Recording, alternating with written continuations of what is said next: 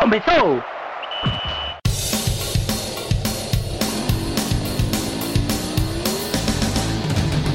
A expansão é pouca, eu só tomo por 10k. Eu sou obrigado a falar que esse programa aqui tá uma porra. Fala muito!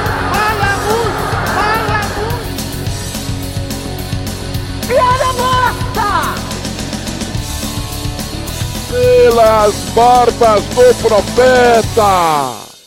Fala galera, tudo certo aí com vocês? Não, tá tudo certo não. É, Mas a gente infelizmente. vai levando, né? É, pro campeonato, o futebol pernambucano não tá tudo certo, tá? Pois é. Tudo errado pra caramba. E a gente vai começando aqui mais um DescubraCast. Eu sou Clisman Gama, tô aqui com Vitor Aguiar Presente? e Iago Mendes. Presente. A gente vai tratar aqui um panorama do que foi a Série C de 2018 e como ela se desenha para o ano que vem, para 2019. Mas antes, sabe como é que você faz para ver as coisas da, do Caixa de Brita, né? Você vai ali no www.caixadebrita.com ou você vai ali no blog.caixadebrita.com porque agora a gente está na internet. Como eu já falei no outro programa, porque só depois eu pensei meu também de novo, a gente já estava na internet porque o podcast é um formato que você hospeda na internet, mas a gente agora tem mais de um lugar na internet. Agora a gente tem endereço na internet. Isso aí. Muito bonito o termo. Pode repetir, Vitor? A gente agora tem um endereço na internet, repetir. Qual o endereço da gente na internet, por favor? www.caixadebrita.com para os nossos podcasts e blog.caixadebrita.com para os nossos textos. Através de um você consegue o link para achar o outro, mas fica aí a seu critério por qual dos dois você quer descobrir o Caixa de Brita. E só para lembrar, a meta de repetição desses endereços nesse programa é de pelo menos mais 10 vezes, tá? Exatamente. Isso aí. Vamos começando que a Série C de 2018 contou com quatro acessos de equipes do grupo B. Dessa vez, nenhum nordestino passou, subiu para a Série B. Primeiro isso acontece. É, pela Porque todos os acessos vêm do, do mesmo grupo. Chegou a ter três acessos de um, um acesso do outro. Chegou a ter no mesmo número de acessos, mas 4 a 0 realmente inédito. E no Isso. caso, os times que subiram foram o Operário do Paraná, a Que eliminou Bo- o Santa. que eliminou o Santa Cruz, o Bragantino, que eliminou o Náutico, o Botafogo de Ribeirão Preto e o Cuiabá. É, equipes que, como o grupo B praticamente não teve transmissão pela televisão, pelo esporte interativo, é, era assim uma incógnita mesmo para as equipes que estavam no grupo A. Não sabia realmente o nível daquele grupo. Tanto que a gente via pelo equilíbrio que o grupo A tinha, pensava, não, esse grupo aqui é mais forte, tem um equilíbrio bem maior. Mas aí quando chegou na hora H lá de decidir nas quartas de final, foi palma, velho. A gente viu que o equilíbrio no grupo A era um equilíbrio que puxava para baixo, né? Os Isso. quatro times que descontaram no grupo B eram quatro times que eram muito melhores do que os outros e muito melhores do que os seus adversários do grupo A. Sim, e ao final disso, a gente também tem que lembrar que esses quatro times que subiram vão ser rivais do Sport ano que vem na Série B. Bem, além disso, no outro lado, né, também teve quatro rebaixamentos. Lembrando que rebaixamento na Série C é direto. Os dois últimos de cada grupo não se enfrentam, não enfrentam ninguém. Ficou em último, em penúltimo, vai direto para a Série D. Isso. No grupo A caíram Juazeirense e Salgueiro. Salgueiro, infelizmente, lanterna do grupo. E no grupo B caíram Tupi e Joinville. Joinville, clube bastante tradicional de Santa Catarina, Fez uma Série C pífia também. Foi, Que muito ruim a Série C. vem numa draga desgraçada. Chegou a disputar a Série A em 2014, se eu não estou enganado, e veio caindo. Vai agora bater na Série D. Ou ou foi 2014 ou foi 2015 essa Série A do Joinville. É, por aí. E, e realmente foi um ano magnífico para o futebol catarinense, quando teve quatro clubes na primeira divisão, junto Isso. ao Havaí, ao Figueirense e a Chapecoense. Mas depois eh, teve uma queda bem, bem contínua, anos muito próximos. Algo muito parecido com o que aconteceu com o Santa Cruz, lá a partir de Isso. 2006, e com a Portuguesa depois daquele rolê lá do Fluminense. Né? E, querendo ou não, por ser um clube tradicional, eu fico na torcida que se recupere e, e volte a, a engrandecer o cenário do futebol de lá, de Santa Catarina. E obviamente a gente também tem essa torcida pelo Salgueiro, por ser um clube local, que tem uma Justamente. possibilidade tão grande dentro do, do No futebol interior. do nosso estado. Né? E que E foi crescendo também, né? E por ter sido abraçado por Vossa Senhoria. né? É, tem, tem um espaçozinho no meu coração, não vou E que foi crescendo também a nível regional, com campanhas honestas na, na Copa do Nordeste. Teve uma Copa do, Copa do Brasil, Brasil. duas edições, se eu não me engano, que Uma edição que chegou um pouquinho mais longe. Uma edição na... ele chegou nas oitavas ou foi nas quartas, chegou a eliminar o Vitória. Quartas não, mas acho que quarta fase ou oitava, foi por aí. Foi, foi pelo menos nas oitavas. Pronto, vamos fechar então, foi nas oitavas. Isso. Eliminado pelo Inter, depois de ter eliminado o Vitória, foi naquele ano o clube pernambucano que chegou mais distante na competição. Realmente foi a melhor campanha disparada, mas também já teve algumas campanhas mais razoáveis na, na Copa do Brasil. Mas é um clube que dentro do estado já fez muita coisa, tem dois vice-títulos e vai agora para a Série D pela segunda vez. Já tem tido um rebaixamento para a Série D no ano. Ele jogou a Série B em 2011, 2012 estava na Série C e caiu de novo para a Série D, conseguiu acesso de imediato, ficou em quarto lugar naquele ano e a gente torce agora para que consiga fazer de novo o bate e volta, apesar da condição financeira do Salgueiro não estar das mais ideais. Agora que a gente já fez esse. Ah, e só um adendo. O Marcos Tamandaré se aposentou. Ele agora vai, Isso. faz- vai fazer parte da comissão técnica do clube. E o Mondragão também deixou o Salgueiro, vai jogar no River do Piauí. Como a gente já fez essa, essa E introdução. outra coisa, caso você não saiba, o João Ananias finalizou a Série C pelo Salgueiro. Que Posso fase. começar, Vitor? Não. Que fase de João Ananias. Triste. É, então, a gente fez esse, essa introdução sobre a Série C 2018, mas agora vamos já emendar sobre o que, que vai ser a Série C em 2019. Assim como quatro times foram para a Série D, quatro times vêm da Série D, e como quatro times foram para a Série B, quatro vêm da Série B. Ah, vá. Não me diga, Vitor. Então, já teve ano que só caíram três. Tá. É, a gente vê que nesse ano, tá, nesse ano de 2019, um cenário inédito está sendo desenhado, pra- foi desenhado, na verdade, e a CBF vai ter que quebrar a cabeça para poder montar essa, essa competição. E outra coisa, é impossível, eu vejo, que ninguém tenha ônus nessa, nessa montagem. Sim. Vai ter um ônus para alguém, ou para a CBF, ou para os clubes, e Ou pra ambos. ou para ambos, mas o mais provável é que, já que é a CBF que monta, ela vai jogar o ônus para os outros, não vai ser para ela. Claro. Mas lembrando que, ao final, a CBF é responsável pelas hospedagens e pelo, pelas passagens da, da Série C. Então é impossível ela não ficar com nenhum ônus no final. Sim, o que a CBF enxerga como uma tromba para ela, vamos dizer assim, que seria o formato de 20 clubes jogando e de volta. Mas antes, vamos explicar por que esse bagulho todo, né? Isso aí, explicou. isso aí. Assim, como a gente já falou, não subiu nenhum nordestino. Caíram só dois, mas também foi uma chuva de nordestino chegando. Subiram da Série Não subiram da C para B. É, subiram E da, subiram da D para C Isso. os Subindo da D para C, chegaram o 13, o Imperatriz E o e Ferroviário. o Ferroviário do Ceará, campeão da Série D. Além também da chegada do São José do Rio Grande do Sul. Isso. Enquanto isso, caindo da Série A para a Série B, vieram o Sampaio Corrêa, o Campeão da Copa do Nordeste desse ano. Campeão Nordeste bem lembrado, o Boa Esporte de Minas Gerais, o Paysandu do Pará, que é um clube da região norte, que tradicionalmente Isso foi aí. A, e eu esqueci agora valendo do quarto. O Boa O Esporte. Juventude. O Juven- Eu já falei. Já falou? Pronto. E o Juventude do Rio Grande do Sul, que subiu Enfim. há dois anos, e o Boa Esporte também que subiu ano passado. Enfim, Não, o Boa Nesse- Esporte subiu antes. foi há dois anos atrás também? Subiu em 2016. Pronto, então Foi mesmo até o campeão da Série C. Pronto, foi no mesmo ano que o Juventude, então. Juventude e Boa Esporte subiram ali, os dois caíram juntos também. Mas esse cenário deixa no final 10 clubes nordestinos, 3 clubes da região norte, e o resto ali do sul e sudeste. É 4 a 3. Três do Sudeste, três do Sul três e um do Centro-Oeste. Centro-Oeste, esqueci do Centro-Oeste.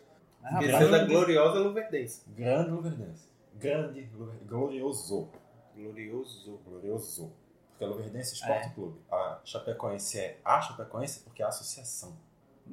É difícil alguém chegar e peitar um jogo lá 4 horas da tarde em, em Lucas do Rio Verde, meu Na verdade já é difícil chegar em Lucro do Rio Verde. Mas Vai peitar lá, 40 graus, umidade abaixo dos 30%. Vai? o Júnior Rocha tá de volta, hein? Olha, Júnior Rocha voltou. planejamento, rapaz. Depois você respira bastante poeira pra chegar no estádio, você vai lá jogar, ver tipo pisa, chão seco, tudo seco, chuta a bola na trave, a trave desmonta, que é só poeira. Ou então exatamente o contrário, né? Po- Será que no Lucas do Rio Verde não é no meio do Pantanal? Que é tipo campo alagado, você chuta, você pega mais água que bola? Não, acho que não, hein? Eu não faço ideia de onde seja o Lucas do Rio Verde no, no no mapa do Mato Grosso. Eu sei que fica no Mato Grosso e longe de Cuiabá. Isso aí. É... Ô Iago, vai passando pra gente como é que tá essa divisão, quais os cenários especulados, o que é que pode rolar para essa montagem da Série C de 2019. Acho que primeiro a gente tem que descrever bem como é que começa é, esse cenário de clubes, né? Como a gente já disse, são 10 clubes do Nordeste, sendo que desses 10 do Nordeste tem dois pernambucanos, Náutico e Santa Cruz, que mais uma vez devem começar como os dois clubes de maior camisa e de maior tradição como, é, como representantes do Grupo A. Hum, Não só do duplo A, do campeonato inteiro, na verdade. O máximo que eu acho que poderia se indicar seria o Juventude, mas que na prática não tem o mesmo, mesmo peso que os dois. E aí, além do Pernambucanos, tem os dois da Paraíba, que chegam com Botafogo e 13. 13 recém-subido, Botafogo já lá há bem uns 5 anos. O Ceará, que recém. que é- E do Ceará, o Ferroviário, que recém subiu da Série D. Com uma, gran, um- uma grande temporada. Uma grande temporada, chegou às finais, do, às cabeças, nas semifinais, eu acho, do Cearense. Foi muito bem na Copa do Brasil, eliminando o esporte dentro Sim. da Ilha do Retiro e sendo campeão da Série D. E também foi campeão cearense ano passado, Uhum. De Sergipe vem o Confiança, que também já está lá há alguns anos. O Ferroviário não foi campeão cearense ano passado, não. Foi ano antepassado, então. Não, pô. Teve um Com o título da série, com um o título da série. D, o Ferroviário encerrou um jejum de mais de 20 anos sem ganhar nada. Google pesquisar. Enquanto isso, continuemos.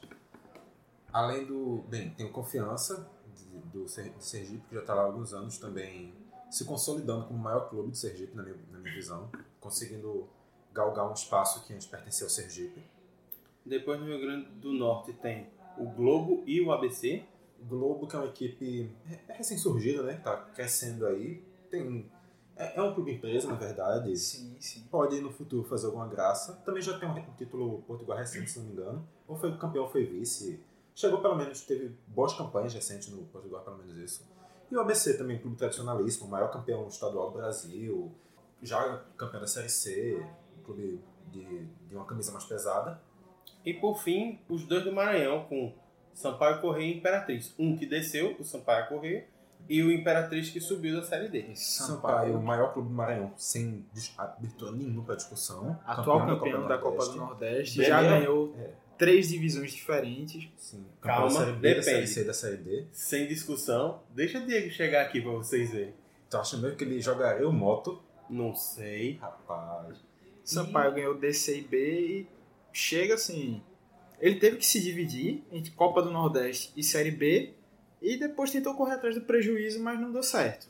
É. Se perdeu, caiu e vamos ver como é que ele vai conseguir se montar para buscar em 2019 um novo acesso. Mas a certeza que é mais uma camisa pesada e que vai dar bastante trabalho. E lembrando também que não é a primeira vez que o, Se- que o Sampaio Corrêa cai da Série B, no- na, na história recente, que ele cai da Série B, e tem uma grande chance de conseguir o acesso. Ele já conseguiu naquele ano de 2013, inclusive, quando foi vice-campeão da Série C contra o Santa Cruz. E só retornando, é, Ferroviário. o Ferroviário, o último título estadual dele foi em 1995. Então deve ter sido um vice-campeonato estadual e eu, eu me confundi. Acredito que foi vice. Mas e aí, assim a gente fecha o, em tese, o grupo A, que seria o grupo dos nordestinos. Não na verdade, também tem uma Imperatriz que a gente não falou, mas que é um clube que surge aí, começa, pelo menos na minha visão, como o candidato à lanterna do grupo, mas que pode surpreender. Eu apontaria, junto com o Imperatriz e o Globo, como os dois maiores candidatos a rebaixamento no grupo. É, porque são Os, os dois clubes de menor tradição. Menos tradição, menos tradição. A questão não é nem qualidade de equipe, é o que pesa aí nesse momento de uma formação tão inicial de elenco acaba sendo a tradição mesmo. Até porque, como acabou a temporada e agora aí só vai começar 2019, a partir de janeiro a gente não tem nem Não- ideia não de como é que vai, como é que vão ser formadas essas equipes, né? E as equipes das outras regiões, Iago?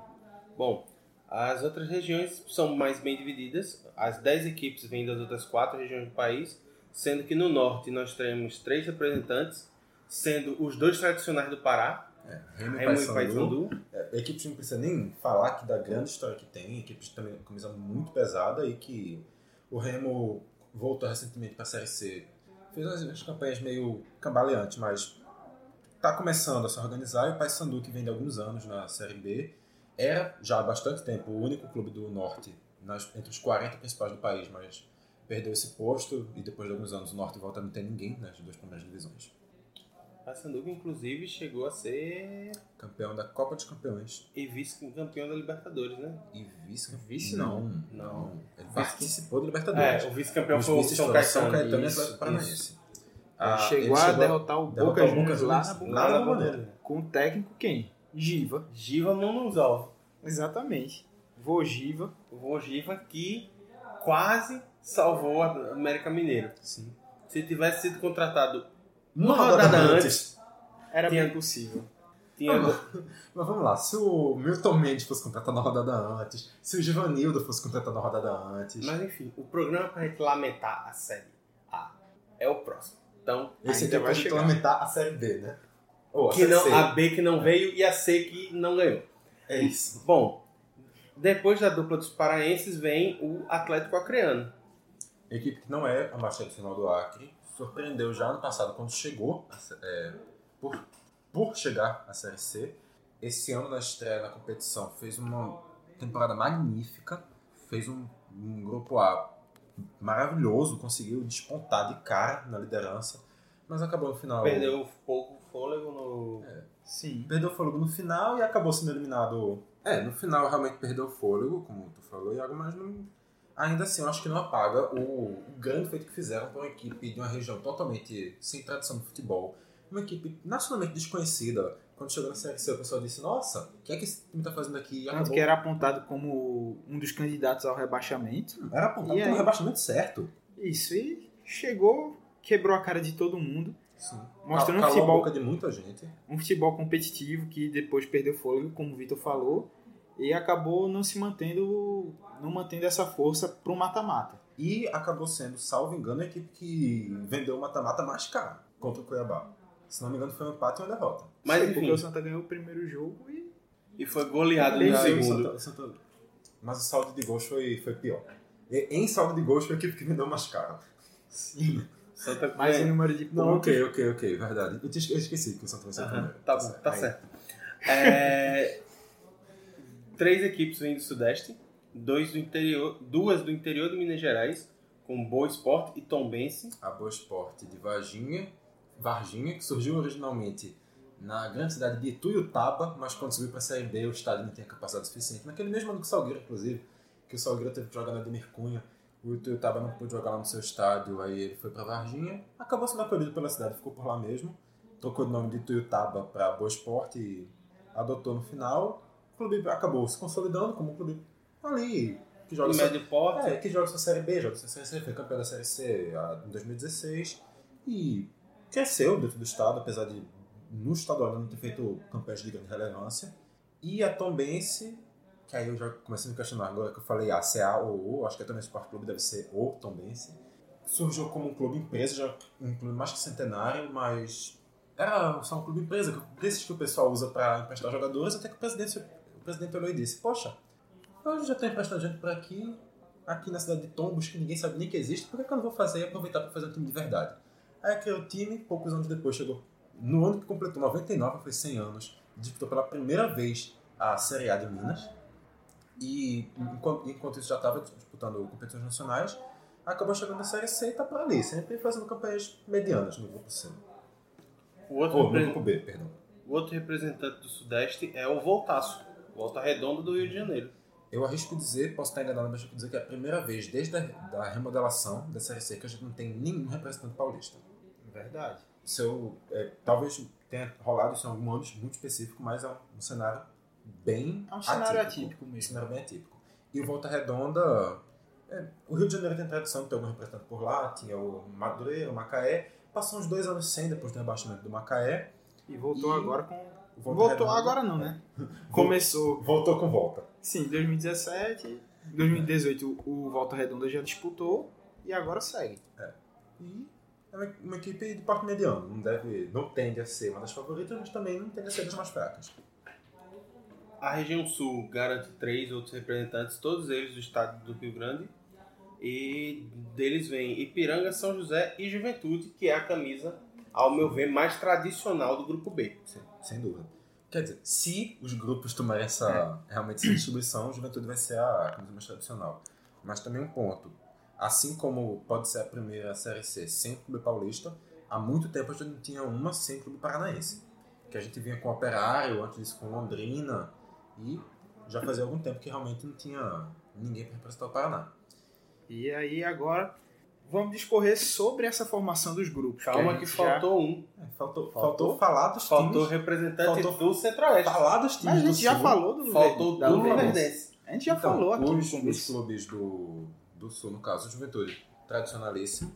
Clube de Grande Porta, apesar de ter passado muitos anos apagado, infelizmente retornando à Série C. O São José e o Ipiranga são clubes mais do interior. São José também. Não lembro a cidade de São José, na verdade. Acho que Derechim. O Ipiranga. de Erechim. Então, O de Erechim, o São José, realmente não lembro se é de São José, se é de Porto Alegre, mas também é um clube de menor porte e é uma sessão interessante para o futebol gaúcho. que são dois times que, vez ou outra, acabam beliscando ali no Gaúcho, né? Quando, Fazem uma Quando- gracinha, quando os- O São, atrapalham. o São José sim, o Ipiranga nem tanto. quando os grandes dão aquela vacilada, eles vão lá e dão uma... O, o São, o São José com mais frequência. Sim. Mas bom, a gente E também a Luverdense, que a gente já falou aqui, vindo lá do Mato Grosso. que disputou muitos anos, muitos anos não, alguns anos Alguns anos Série B, Série B. e aí caiu pra C e meio que continua por lá. É, fez uma temporada intermediária no passado e esse ano tem mais uma chance. Mas também não deixa de ser um clube com risco de rebaixamento por uma questão de falta de estrutura. Não, ele vai estar sempre sendo contado aqui como um candidato a rebaixamento. E, Ele pode até conseguir acesso, mas e é um time que sempre causa muito problema com quem vai visitar por causa do, da logística para chegar a Lucas do Rio Verde. Então, é isso.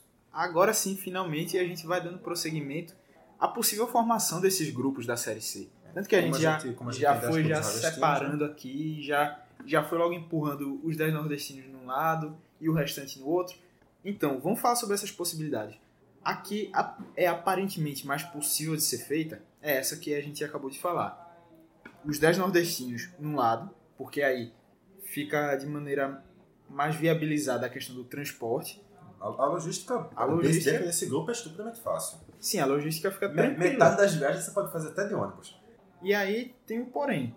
Apesar de que no grupo A a logística vai ser perfeita para a CBF, no grupo B, aí, meu velho, vai vir, vai vir a pancada. Aí a Porque merda cobra. Vai ser trauletada aí, porque você fazer uma viagenzinha ali, quase do Chuí, até depois do Rio Branco, Imagina não, só, até Rio Branco é... É, o Ipiranga, o Rio Ipiranga Branco de Erechim e jogar com o O Atlético Acreano em Rio Branco, E depois o Rio Depois- Branco voltar. depois voltar para Erechim para jogar com Luverdense. com a Luverdense. Não, Não, voltar, voltar para jogar com o Juventude, depois ir para Lucas do Rio Verde jogar com a Luverdense, aí voltar para casa e depois ir parar lá, lá em em Belém. Belém. Meu Imagina. amigo, isso aí é, é algo que fica muito desproporcional. É. E realmente, você olha, tentando se colocar na visão de um, um dirigente de um desses clubes que podem ficar no grupo B, é algo quase desumano. Mesmo Sim. sendo um jogo por semana e tudo mais, mas é, é muito complicado. A desvantagem Mas- que eles vão ter com relação Sim. as equipes do grupo A nesse ponto de logística, de cansaço, é, porque querendo ou não, esse cansaço das viagens, esse desgaste todo, gera uma probabilidade maior de lesão nos jogadores, então são vários fatores que englobam aí que Como, vai é, como é de praxe falar, o Brasil é um país de dimensões continentais. isso aí. Então A gente tem que pensar, tipo, os jogadores etc e tal, mas inclusive até pro pu- próprio público que consome o espetáculo. Porque vai pegar times cansados, times é, desfalcados, e isso vai fazer com que a qualidade do jogo caia e, consequentemente, a procura dos jogos caia também. Mas aí vem um ponto. A gente tem que lembrar que na prática, na prática, isso é um prejuízo maior para as equipes que estão no sul e sudeste que para as equipes que estão no norte. Porque querendo ou não, as equipes que estão no norte são três.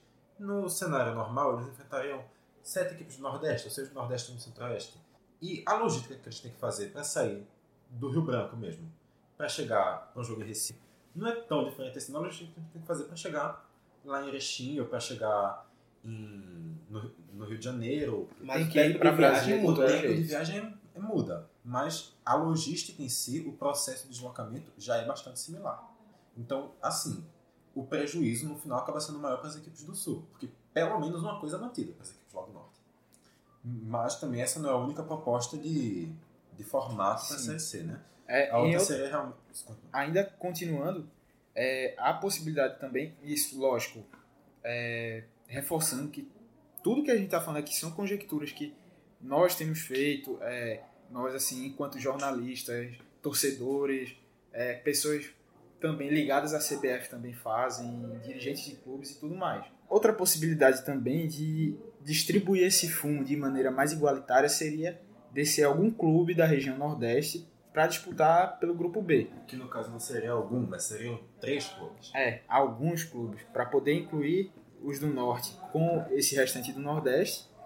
E aí a gente já vê. Seriam os clubes mais ao sul. É, Isso. Na prática, na prática, seria a manutenção desse esquema que é feito hoje pela CBF. Ah, não exatamente. A CBF, em teoria, o Grupo Norte e o Grupo Sul. Esse ano já não foi bem assim, porque se fosse o Grupo Norte e o Grupo Sul, a Juazeirense estava no Grupo B. A Juazeirense já foi colocada no Grupo A exatamente nesse pensamento de logística. Então isso já pode ser um ponto pró 10 clubes do Nordeste contra os outros. Mas a, a divisão costuma ser Norte e Sul empurraria os três clubes mais ao sul do Nordeste para jogar o Grupo B junto com os do Sul, do Sudeste e o do Centro-Oeste. E esses três acabariam sendo o Confiança de Sergipe, O Náutico e o Santa Cruz. os dois recifenses. Mas isso já é algo que os dirigentes de Santa Cruz e Náutico já recha- rechaçaram, não aceitam essa, essa divisão. Tanto que, por exemplo, o Diógenes Braga, é, vice-presidente de futebol do Náutico, já falou em conversa, já contou em entrevista ao Super Esportes, ao nosso companheiro João de Andrade Neto, que em conversas informais com dirigentes da CBF, essa possibilidade de Náutico e Santa Cruz descerem para o grupo B está totalmente descartada. Mas aí que tá. Na prática, na prática, a decisão depende dele. E Sim. tem que saber é, de onde essa informação vem, né? Que, obviamente, ele, ele é uma fonte confiável, mas a gente não sabe até que ponto ele. Até que ponto isso vai ser mantido, essa palavra dada por Pois dirigente da CBF vai ser mantida. A gente tem que não saber até que ponto ele tem controle sobre isso. Não Sim. é? E aí, O Santo Náutico pode dizer que eles não vão aceitar, mas se a CBF disser, vai ser assim. O Santo Náutico não vão desistir de disputar Isso. o brasileiro. Eles vão ter que aceitar. e aí nessa conjectura, o grupo ficaria, o grupo A ficaria formado por Atlético Acreano, Remo, Paysandu, Botafogo, 13, Ferroviário, Globo, ABC, Sampaio Correia e Imperatriz. Para mim, seria um grupo que ficaria fragilizado. E seria um grupo que indicaria realmente quatro candidatos. Provavelmente entrariam aí Paysandu é, e Sampaio Correia como, como times muito à frente. O Ferroviário devia também surgir como uma, uma força. E quanto ao rebaixamento é uma coisa que não tem como saber, porque seria também um grupo equilibrado por baixo. Já o grupo B, eu acho que é o contrário. Náutico e Juventude começam muito na frente e Confiança começa muito atrás. Aí já, você já adiantou três deles, aí, mas o grupo B ficaria com Náutico, Santa, é, Confiança. Confiança, Tombense, Boa Esporte, Volta Redonda, Ipiranga, São José, Juventude e Luverdense.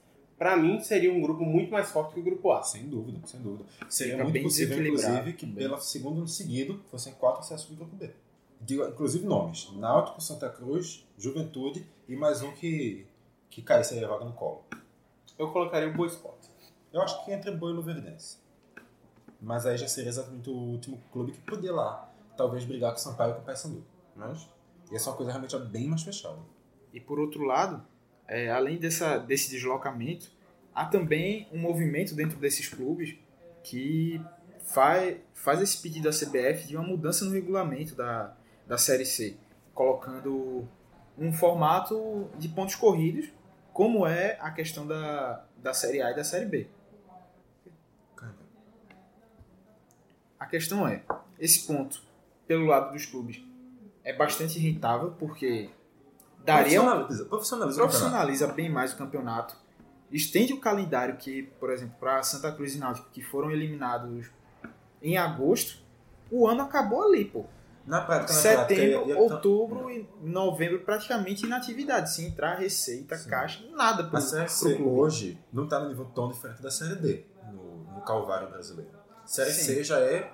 Justamente Já porque é já ali. É o início, Já é o tá início do encurtado. sofrimento. É, Série C já, já tá- você já está dentro do poço. Você não está no fundo, mas você já está dentro do poço.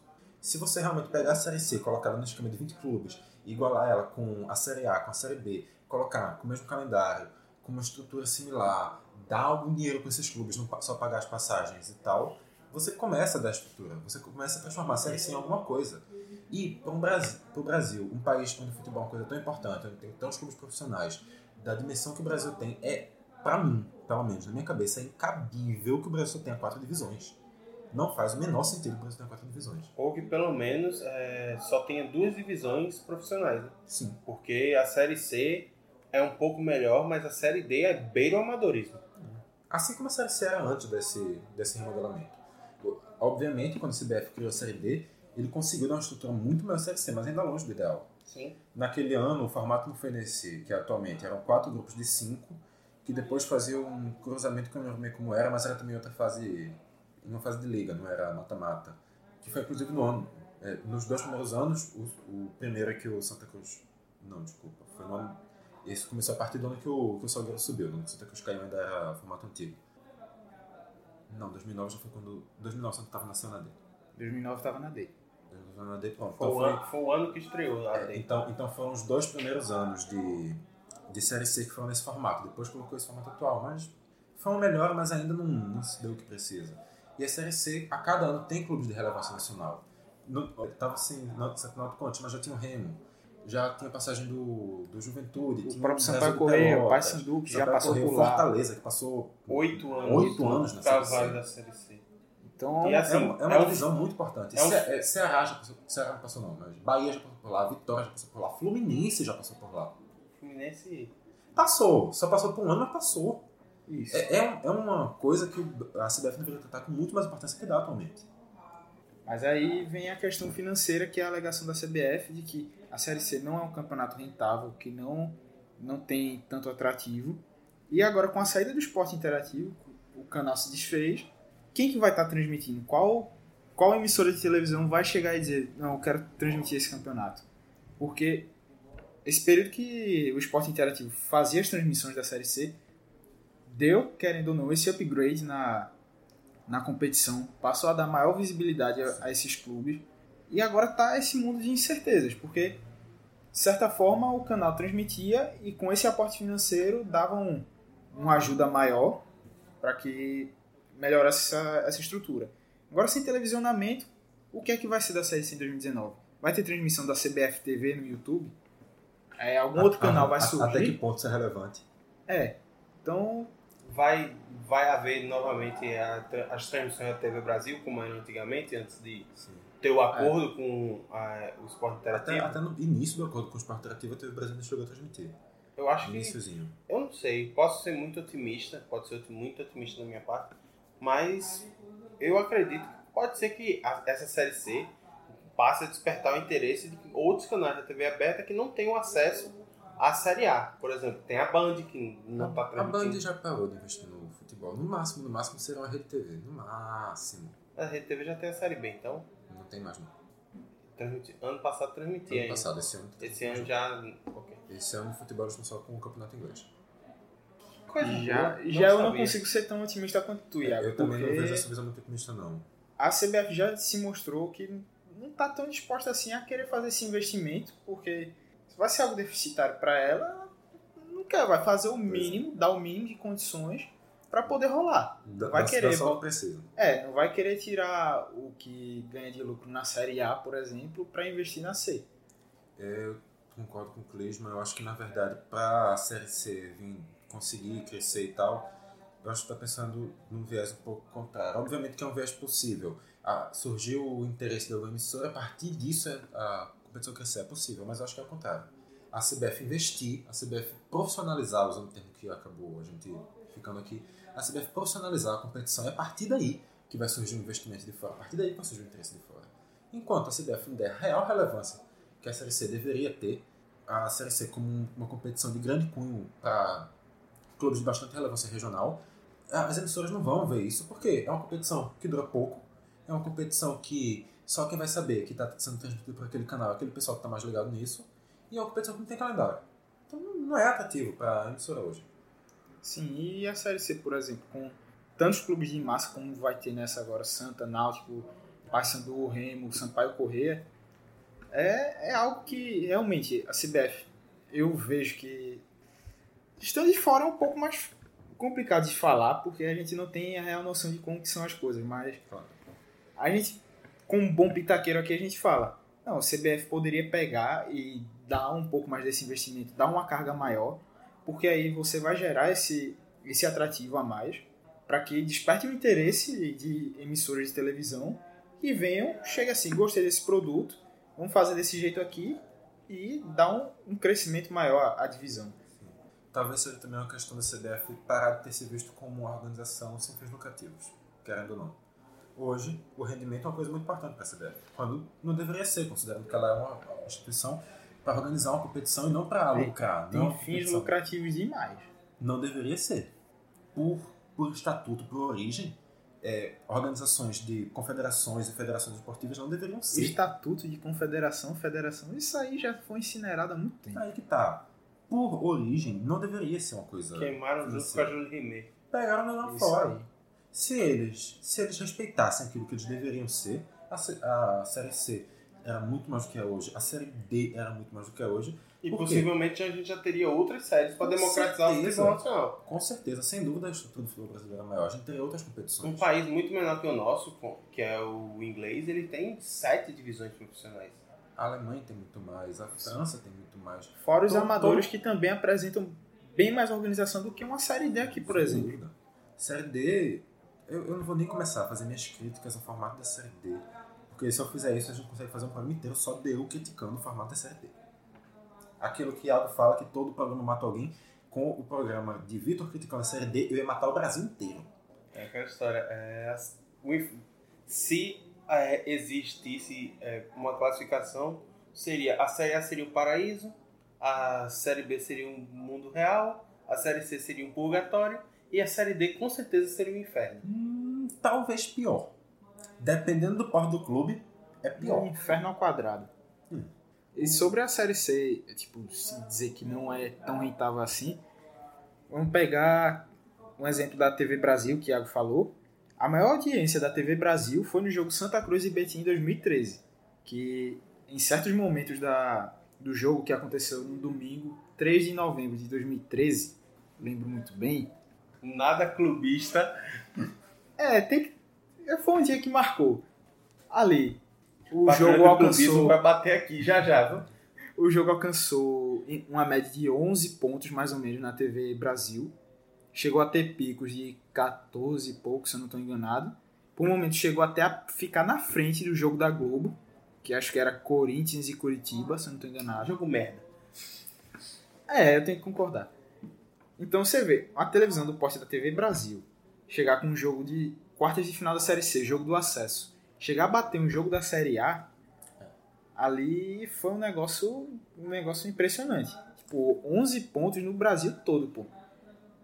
Tava todo mundo ligado, porque que Recife era disparado na liderança, tem nem... teve todo aquele apelo, porque o Santa Cruz, tanto tempo na, na Série C e D e tal, e podia voltar pra B, reescrever a história dele e tudo mais. Pra, pra você que não entende de Ibope, 11 pontos é uma pontuação estupenda pra, pra TV Brasil. Que no caso essa medição é a partir de São Paulo, né? O Brasil todo é São Paulo.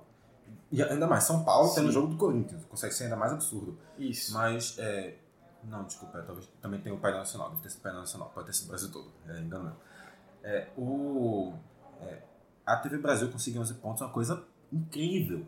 E não é nem um pouco comum. A TV Brasil passa. Passava não, atualmente ela tá, ela tá até na fase boa, mas passa, em média, a maior parte do seu tempo com traço. Traço é zero. É Ibope zero. Conseguir 11 pontos é uma coisa maravilhosa. É uma coisa que a banda não consegue na maioria dos seus dias. É uma coisa que a Rede TV, que até nos piores dias a Record não consegue. Então, só, só essa questão da gente ver que praticamente todo ano tem um clube de massa ou mais na, na Série C, Especialmente nesse ano que vai ter bem mais de um. Sim. isso aí já é algo que, na cabeça da gente, que vê de fora, é algo que dá pra se fazer um. É, vamos dizer assim. Um, não é a palavra correta, mas vamos dizer um portfólio para poder se vender esse produto. Sim. É o que a gente É, espera. Pode fazer um ano de experimentação, quase que. Porque, realmente, como eu falou, tem muito mais de um. Não, não, dois que falou que tem muito mais de um. Mas tem muito mais de um. A gente consegue indicar quase metade dessa Série C como time de porte. Santa Náutico, Paysandu, Remo, ABC, Sampaio Correia, Juventude, já vão ir pelo menos sete. Times de muita torcida. É, é muito complicado a situação da Série C e realmente parece ser muito mais por falta de vontade, por falta de perder um pouco de dinheiro, que vai ser suprido de outros Não lugares. é a questão nem de perder dinheiro, é a falta de disposição de investir um pouco do Investir, lucro para depois captar. É um investimento a, a Investimento. médio prazo, não é nem Médio, longo prazo. é, Porque assim, médio. fazendo um formato funcional, algo que caia no gosto, que profissionalize o campeonato, com dois, três anos ele já vai se tornar algo rentável e se tornando algo rentável, ele pode se autossustentar, como acontece com a Série A, que é, se sustenta e é superavitária, mesmo tendo muito problema com o público por causa das TVs. Sim. A Série B é a mesma coisa, não tão superavitária não é nem perto do Série da, A, da mas Série A, mas ainda assim é superavitária. lucro. E aí a Série C poderia ir no mesmo caminho a partir do momento que fosse profissionalizada. Porque ou não, Provavelmente essa divisão aqui ia se pagar, nem dá lucro não, mas ia se pagar. Sim. O que já é mais do que a Série C tem atualmente. Que eu não ainda acho, eu ainda acho que estendendo esse modelo até para a Série D, ela se sustentaria. Eu acho, Aí eu sabe por quê? Porque assim, A- Até porque assim, eu acho que pra chegar na Série D, querendo ou não, tem que se fazer esse processo antes. Na Série C, esperar um tempo, criar a Sim. Série E e depois se fazer. Porque, claro, obviamente dentro do planejamento. Mas se existem muitos clubes de massa na Série C, como vai acontecer esse ano, na Série D podem não haver grandes massas. Mas existem clubes que têm torcidas regionais bastante interessantes, como por exemplo o Salgueiro, a Juazeirense, que caiu agora, que é importante no, Tá, apontar Juazeirense acho que já é forçado. Eu não acho forçado. Eu acho que assim, ali no sertão da Bahia ela tem a sua importância. Mas enfim, também então, só pra fechar aqui, eu queria trazer um outro ponto. A gente chega agora aqui com 10 clubes Nordeste na Série C. De longe, o clube com mais time na Série C. Também é um Clube com mais time na O Série C. clube a, a, o- a região com mais clube na Série C. Na Série D a mesma coisa, também tá na frente. Mas aí também é por uma questão de distribuição estadual, mas enfim, também tá na frente. Quando chega na Série B, porém, a Série B na história com menos clubes do Nordeste, apenas 3. Na Série A, que é até grande, com 4, mas ainda assim, entre os 40 primeiros, apenas 7 clubes do Nordeste não é um número muito legal. Por que, que vocês acham que esse número tá tão baixo? Eu acho que o grande problema para isso é que o principal nicho, o principal mercado do futebol nordestino tradicionalmente era Pernambuco. E o futebol pernambucano vive um momento mu- muito ruim. Não sei se o pior de sua história, mas com certeza um dos, piores, de um sua dos piores. história. Sim, esse é um debate que a gente vai trazer um pouquinho mais pra frente pra vocês, num programa à parte, só pra falar dessa crise vivida pelo futebol pernambucano. Mas aí, pincelando rapidamente, por exemplo, a gente tem o Sport que caiu da A para B, tem o Santos e o Náutico que não conseguiram subir da C para B, teve o Salgueiro que caiu, Central e os Central, outros- América Central, e o- América e Belo Jardim. e o. Belo Jardim que não Que conseguiram conseguiram. nem passar de fase na Série D. Flamengo de Arco Verde. Flamengo de Arco Verde. Obrigado, Cris. Belo E aí- vem, né? E aí, assim, esse grande nicho per tá perdendo muito a sua expressividade e tá vendo outros, outras, outros locais que começam a ganhar força, só que não tem clubes de tanta torcida assim para impulsioná-los para que eles galguem é, voos maiores, como uma Série A, uma briga pro Sul-Americano, coisa do tipo, que são o Ceará, que para mim hoje é a principal força do Nordeste junto com o Bahia, Sim. e a gente vê um crescimento muito interessante do futebol de Alagoas, que, No na, na minha opinião, já Eu, eu começa. não diria no futebol de Alagoas, eu diria especificamente do CSA. Eu- eu CSA vejo- eu vejo do puxa futebol o de futebol Alagoas. de toda forma, porque já eram 31 anos sem disputar uma Não, Série A. Então, Aí é que tá. É, eu diria do futebol de Alagoas se houvesse mais de um outro, mais de um clube ganhando expressividade. O CRB tá parado na mesma. Sim. Os outros clubes estão lá. Mas é que- até perdendo mas, espaço. sim, mas de toda forma, Vitor, é algo representativo Não, demais. Eu, eu, eu, não tô, 30 eu não tô questionando a importância disso pro futebol alagoano. Especialmente o futebol não é- alagoano cresce, óbvio. Mas Sim. o que eu tô falando, tipo, dizer assim. Mas ele tá aumentando. De toda forma, isso vai aumentar a Isso representatividade vai do aumentar a futebol alagoano. Alagoas. Eu não tô questionando isso. O que eu tô dizendo é que a gente tem que ter pelo menos essa diferenciação do termo. A gente tem que lembrar que o futebol alagoano tá crescendo, mas isso é, a- isso é impulsionado exclusivamente por um clube. Sim. Sim. Mas a gente tem que ter em mente também que esse crescimento não é um crescimento de qualquer clube. O CSA é o clube Sim. de maior torcida no estado. Sim, o maior campeão Tem estadual. maior campeão estadual. Uma, uma draga absurda. E é um clube que, assim, vem- subiu da D pra C, da C pra B e da B pra A. O Tipo, primeiro- são três acessos consecutivos. consecutivos. E é um clube é que mais ou menos um Santa Cruz ao contrário. E é um clube que mostra um, um planejamento bastante interessante. Porque é, houve um crescimento de receitas, eles conseguiram levar alguns nomes interessantes para jogarem lá no time deles. Teve o Neto Berola, que passou por diversos clubes do país, tinha o Walter. E Juan, lateral, o ex-lateral lateral esquerdo do. Flamengo, é, também o Wellington Silva, que foi lateral direito do Fluminense, do Inter, tava lá. E aí, assim, Walter, inclusive, só colocando aqui um ponto, está muito perto de acertar com o São Bento de São Paulo.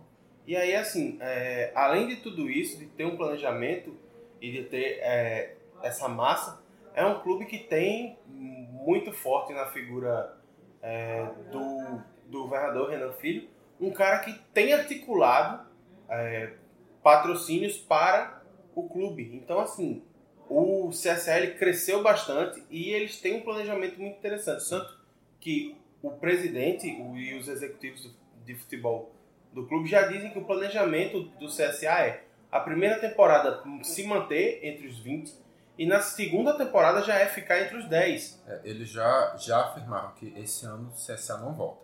O CSA pode até voltar depois, mas esse ano não voltam. É, e Mas, querem manter assim- o clube cinco anos na Série A, ao menos. Mas assim, também um pequeno ponto. Tu fala aí, não, porque os dirigentes já disseram isso. O Alir falou a mesma coisa do Santa, a gente sabe como foi que terminou. Só que aí a gente tem que ver o seguinte, que no Santa não havia, não havia um planejamento tão forte quanto a gente identifica no CSA. Também E nem um aporte financeiro tão e também grande. não tem como saber até que ponto o planejamento do CSA é concreto. Né? Realmente, o aporte financeiro vai ser maior, porque agora, com a nova distribuição das cotas na, E ainda tendo o pay-per-view Brasileirão. também, que tá chegando forte. E com o crescimento também do pay-per-view, o CSA deve- vai com certeza ter uma renda na sua história e também provavelmente vai ser maior do que aquele que o Santa teve há Em quatro, 2016. há três Três anos. anos. É, então, pessoal, acho que a gente pode encerrar aqui essa nossa discussão. Acho que sim. Ah, só uma coisinha pra fechar. Ao mesmo tempo que sim, é, tem uma queda do futebol pernambucano, queria lembrar que os clubes médios do Nordeste estão crescendo. Sim. A gente tá vendo o Ferroviário ressurgindo, o próprio ressurgimento do CSA. Clubes médios ali que estavam um pouco apagados estão voltando e isso também é uma das grandes razões para esse inchaço na Série C. A consolidação, por exemplo, do Botafogo da Paraíba, o retorno do 13. 13. Isso é, para mim, um bom sinal de um futuro com novos clubes aqui. Novos não. Clubes Velho, velhos clubes clubes, que velhos, começam a ressurgir. mas fazendo um. é, surgindo como, basicamente como clubes novos. Na prática, clubes novos com história. Isso aí. Pronto. Agora sim, por mim, pode terminar. Calma, não pode terminar não. Você ainda tem que repetir o site e o blog. É verdade, você falou uma vez, tem que falar mais nove. Mas você E as nossas redes sociais também. Você é bonzinho com você, eu vou falar só uma.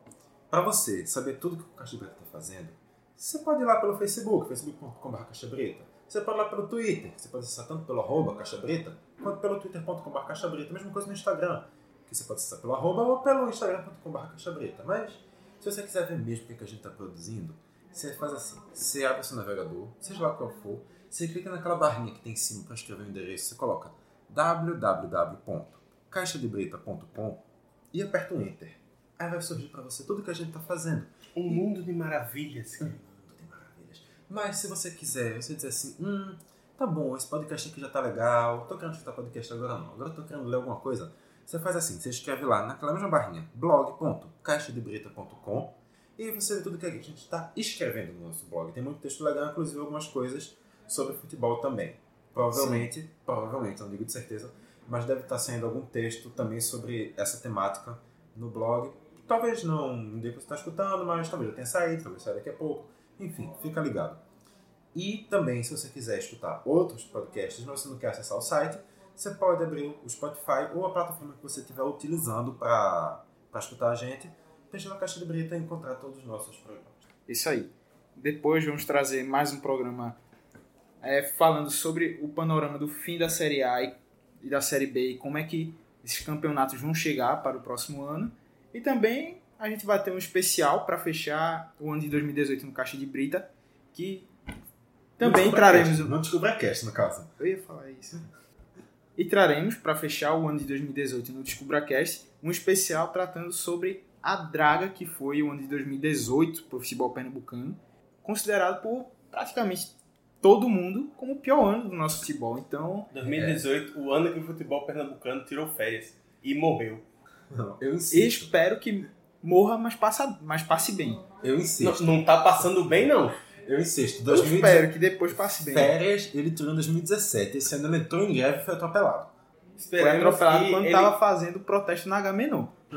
Tava com cartaz lá e tal, um fura, fura bloqueio lá, pegou, passou o carro por cima e fudeu. Levaram pra restauração. E, e o furo bloqueio de passagem era um tremião. Tremião de cano, daquele cheiaço. Passando assim exatamente com as rodas por cima. Tá? É até difícil imaginar um caminhão carregado de cana passando na cara. hoje em dia, mas, mas vale. No primeiro sinal já ficava enganchado. Mas né? vale. Ficava enganchado não, levava, levava o sinal tudo. Ia levando o sinal. Até Coleção de sinal e chuva de cano nos carros. Mas acho que é isso, né? Isso aí, galera. Fica ligado aí no que a gente tá produzindo e compartilha, né? Fala pros amiguinhos que tem um pessoalzinho doido lá da Federal fazendo os podcasts. E é isso aí. É isso aí. 2018 promete muita coisa nova também. Do- 2018 2018 Rapaz, promete muita novidade. vai ter inovação, tipo, na última quinzena? Daqui pro final do ano tem muita novidade ainda. Pode não ser no Caixa de Brita, mas que tem muita novidade, tem. Com certeza. Pode ficar, pode, normalmente as novidades acontecem tudo no final do ano, né? pode ficar ligado aí, retrospectiva 2018. Nas últimas sextas-feiras do ano, em algum canal. Isso aí, galera. Valeu aí por ter acompanhado a gente até o final. Um abraço e até a próxima.